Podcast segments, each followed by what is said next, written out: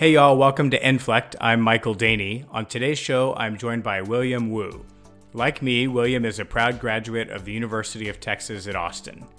He earned his CPA and then went on to help organizations implement ERP platforms like SAP and Microsoft Dynamics, helping bridge the gap between the finance and accounting and technology domains. Over the last several years, William has evolved his career into a focus on expense optimization now working for an organization called Expense Reduction Analysts, William works with organizations to look at their spending across a number of buckets within the organization, compare those to benchmarks, and find opportunities going forward to more effectively manage spend. On this episode, you'll hear a little bit more about how it works when William and his team navigate an expense optimization program, and you'll also hear about his passion for coaching baseball. I hope you enjoy.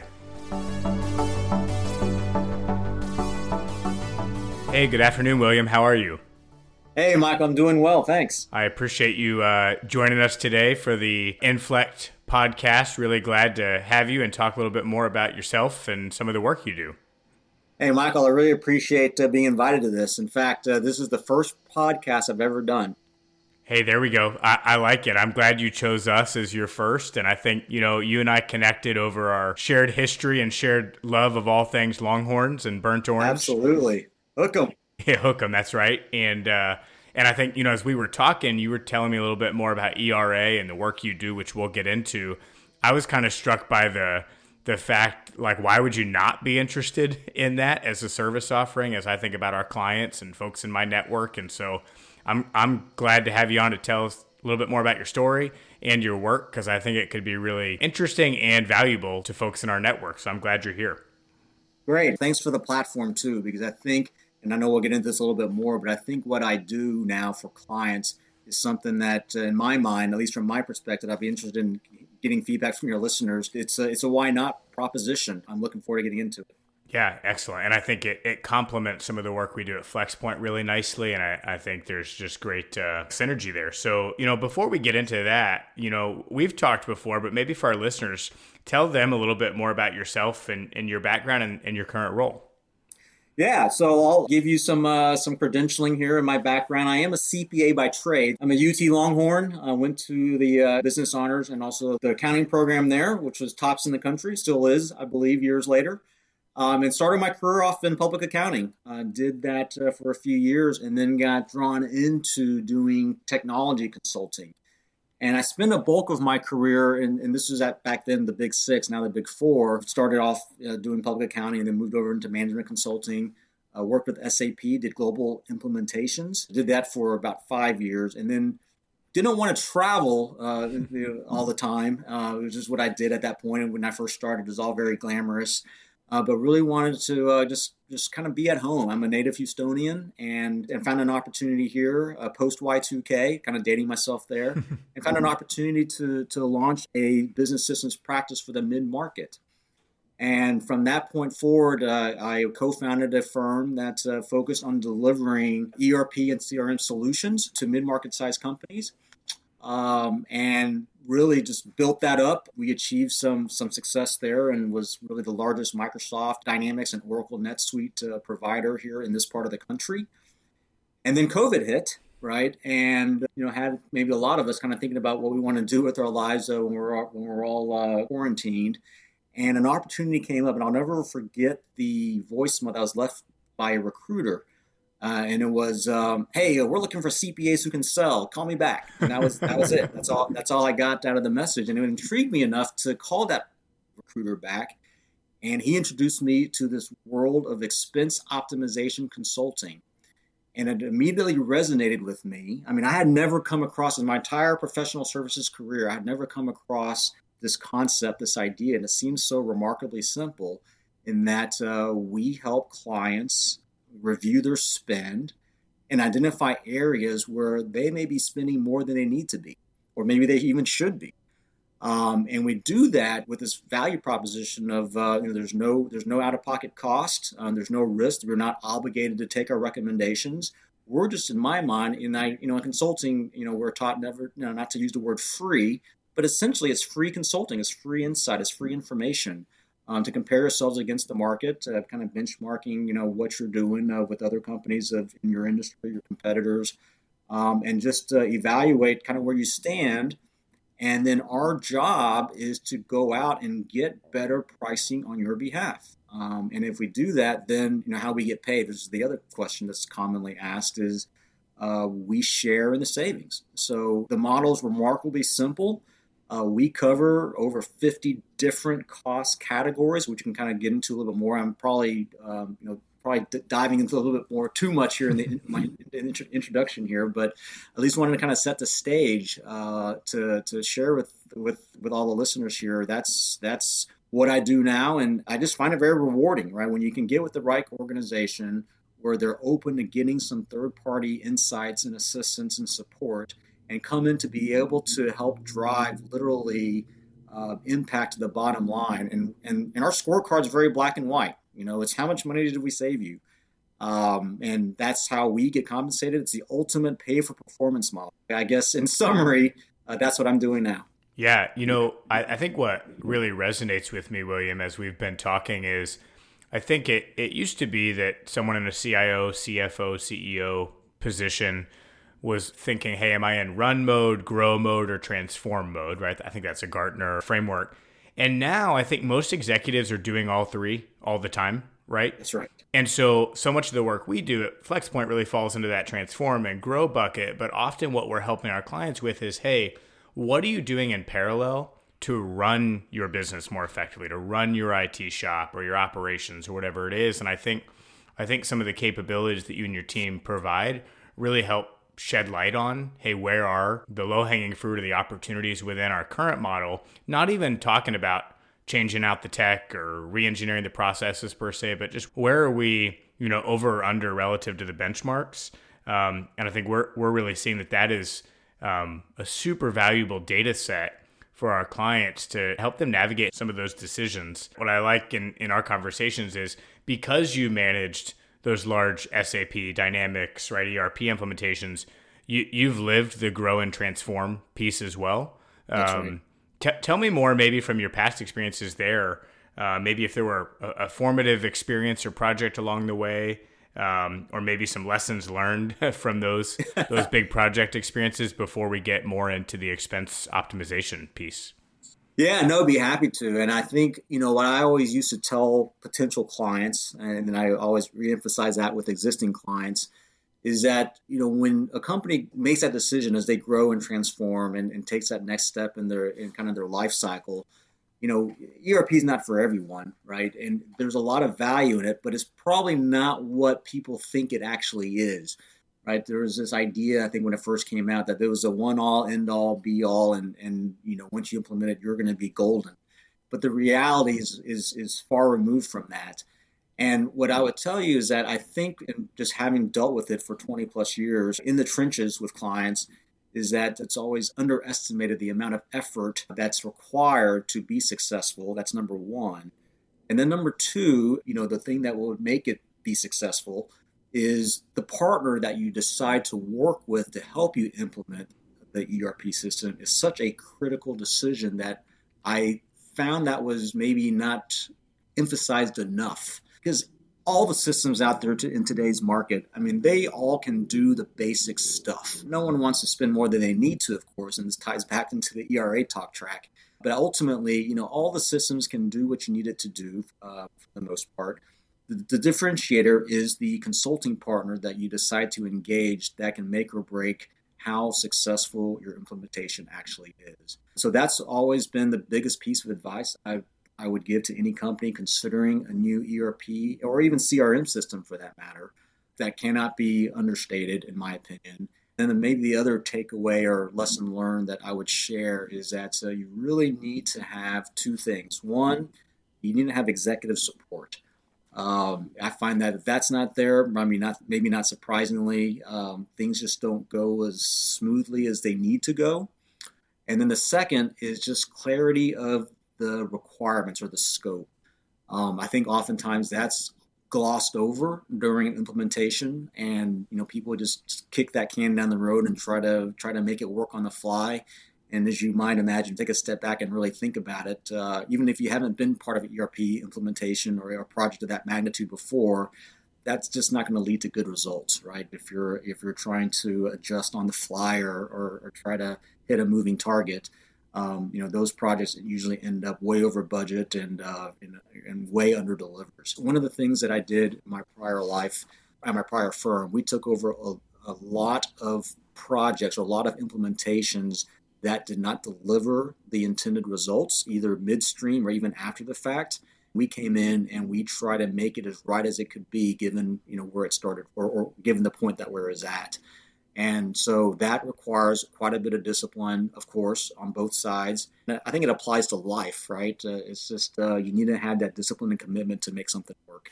Yeah, absolutely. I, I, think some of the themes you called out are certainly notes in my playbook as well. And I think the the point around your partner, I mean, that cannot be understated enough. I, oftentimes clients will say, "Hey, help us with a tool selection. Select a new ERP or CRM or you know loan servicing platform, whatever the case may be." And it the answer is always we'd be happy to, but we want to help you pick a partner too, because that yeah. is really what's going to make or break the implementation. Most of the tools, to your point, are mature and robust enough that they won't be the deal breaker. Um, but who you who you have partnering with you and that level of trust and and expertise coupled with the executive sponsorship, the clarity of requirements, all that uh, is so, so important. Shifting over to the expense optimization piece you brought up earlier, tell us a little bit more about how it works, right? Because I think the idea of, hey, someone's going to come in and help me identify some opportunities sounds pretty great. How does it actually work when you roll into a new client? I'll share this with you because just in the time that I've been doing this, it's, it's coming up on three years now, and I will say that uh, it really resonated with me as I shared earlier, right? And so I thought, man, this is going to be just such an easy thing to sell. I, mean, potential clients will be calling me left and right because this is uh, just fantastic value proposition. It's been really interesting to me that um, unfortunately it's not a necessarily an easy sell. Partly because it's not a well-known business service. I, th- I mean, whoever's listening out there right now, if, if you're aware of it, uh, I think that's great. And I think our main competitors are those that specialize in a specific area. Uh, for example, if you think about uh, maybe there's a guy that's helping you with your utilities, or it's an insurance broker, or it's a telecom guy. We cover all those areas. And, and so I think our biggest competition are these some of these niche players that's focused on specific individual uh, what we call cost categories.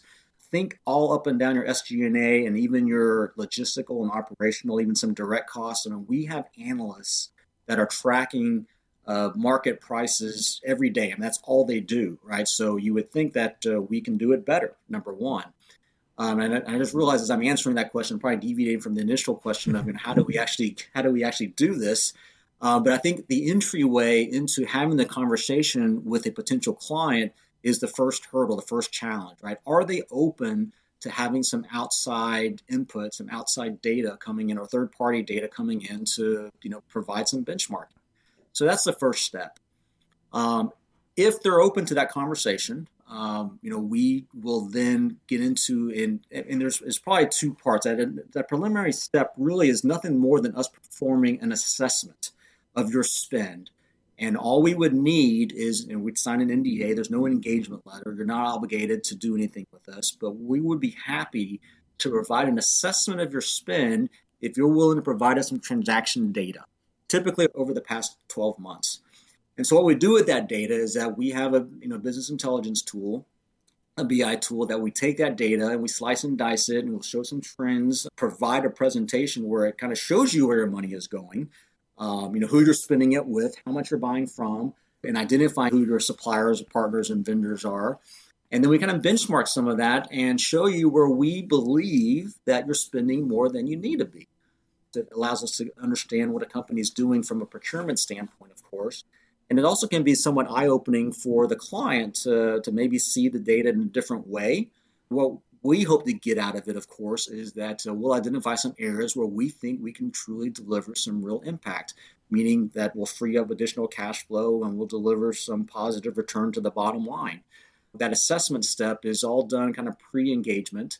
Uh, provide that feedback, provide that input. And if the client then agrees with us that, yes, we want you to take a look at our you know, I'll just pick out some other categories as, a, as an illustration, but you know, we want you to look at our our, our freight costs and our utilities and our waste and our uniforms and our payroll processing and our merchant card fees um, and our MRO supplies, our factory consumables, uh, et cetera, et cetera. I could go on and on.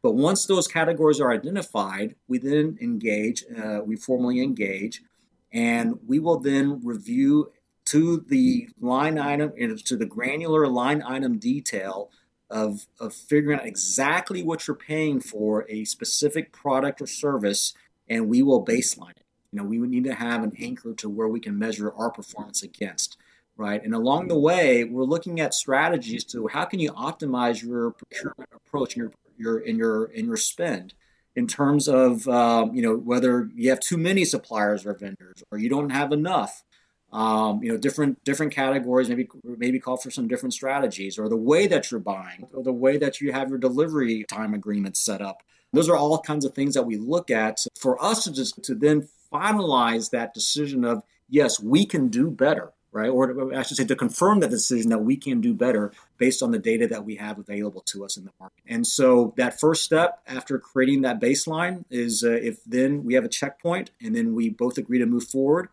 it is about going to market. We will negotiate with the incumbent. We will then bring in other suppliers and vendors to participate that uh, we know will also be very competitive. Uh, we have our own network, but we'll only we will only invite alternate providers um, that are approved, meaning that uh, we're not going to invite someone that uh, our client would not want to engage with. Maybe it's a geographical consideration, or maybe it's a certain size and strength of the vendor or supplier consideration. I mean, those are things that uh, we have to take into account because we don't want to ever present an option that would never be accepted by our client. But a lot of that is just what I call hand to hand combat, right? It's just pure negotiation, using data as really our leverage um, and really just trying to drive competition for our client's business. And along the way, we find out how important our client's business is to that particular supplier or vendor, and we provide that feedback to our client. So that's also just kind of an additional value that comes out of the of our engagement. That's as good feedback for our client to be aware of. But ultimately, our goal is to find a better alternative, whether with their incumbent or whether it's a different provider. And it's not always, I will also say this, it's not always about finding the lowest cost, right? And actually, I would say oftentimes it's not about finding the lowest cost. It's about finding better quality service. Um, we're never going to sacrifice the quality of the product or the service. Um, the client's got to qualify that. And really, it's the client's discretion of which direction they want to, you know, which, which direction they want to go in for those listeners out there that have gone through this process, you know how time consuming it can be. And if you think about all the different categories we cover, we can also fill in the ones where you simply don't have the time to even spend the time investigating it, right? So I think that's where we can really be a, a big help. Um, so anyway, I think in terms of running through our process, I mean that's essentially kind of the summary level view. There's quite a bit of, uh, of work that's involved with that. Uh, but you know, I, I think as ultimately for us as consultants, I think you hire consultants primarily for two two reasons. One, for their expertise, and then two, because you don't have the time to do it internally. And I think we we, we fit that bill nicely to, and kind of address that on both. Yeah, that was an excellent overview, William. And I think uh, you know I was going to ask you about some maybe common buckets or examples. I think you actually you hit on some of those in in the course of the description. So that's awesome. We'll make sure we include kind of the link to your website in the podcast episode when we publish it because I think it could be, as I mentioned, very useful for our clients, particularly in this economic environment when looking at operational costs is is more important than ever. Um, I think some of the, the stuff y'all are doing at ERA is right on the money, no pun intended, in terms of what some of our clients need. But before I let you go, I want to ask you a couple non work related questions, starting with I know you, you're into baseball and I think you like to coach baseball. Tell me a little bit more about that. Oh man, I tell you, it's uh, baseball's a, a, passion of mine. I love baseball ever since I was a kid. Watching the hometown Houston Astros here, uh, whether you're an Astros fan or not, I know they've uh, done some things that not everyone uh, agrees with, and I don't either. I don't condone it, but you know, baseball has always been a, a, big part of my life. My son started playing, and I was, as you might suspect, a big supporter of that. For the guys out there that have sons and uh, who are playing ball, I mean, to me as a dad, there's nothing more fun than watching your son go out there and compete on, on uh, you know, in, in, any, in any sport. And for me, it happened to be baseball. And it was just a way for my son and I to spend time together. And as time went by and uh, he decided to take it more seriously, um, I was trying to find a place for him to play uh, outside of his school and got involved with this uh, travel team organization. And, you know, a lot of times it's about relationships too. I became friends with the guy who ran that organization. And it first started out with some administrative things that I did for that organization on the side. He knew I was a CPA, so he asked for some advice there and one thing leads to another. So then I became a uh, kind of a general manager of the team that my son was on, which then led to me becoming assistant coach in the dugout. And then um, when COVID hit, our head coach, uh, who was a former professional minor league baseball player, by the way, um, he got COVID. So I got to stand in, and we ended up winning our first tournament of the summer. And that's how my career as a baseball coach uh, got launched, and uh, I, I, gained some street cred as, a, as, as, you might, as, you might, think, and and been doing it ever since. And I tell you, it's been a, it's been so rewarding. One to just be with my son uh, through that, and but then two to really be a part of all these other kids, right? So some of them have these dreams of playing, of continuing past high school, um, and and continue playing on and, and pursue that as kind of what they want to do in their with their life it's just really, really cool to be a part of. And I, and I couldn't think of anything better to do outside of ERA. Yeah, that's awesome. I, I love that. And I think that is a great note to end on. The first time we talked, I think you maybe talked more about your passion for baseball and coaching and helping your kid than, than even work. And so I wanted to make sure we included that. William, as I mentioned, I appreciate you taking the time and talking a little bit more about the work y'all are doing at ERA. And, and I think a great opportunity for our clients and those in our network that may be looking to get get some benchmarks, understand where they may be high or low in the different spend categories, and I hope they'll uh, they'll check y'all out. Michael, I really appreciate it. I, I, that was fun and, and, enjoyed it, and certainly look forward to, uh, to collaborating with you guys. Yeah, sounds great. Thanks, William. Have a good one. You bet. Take care.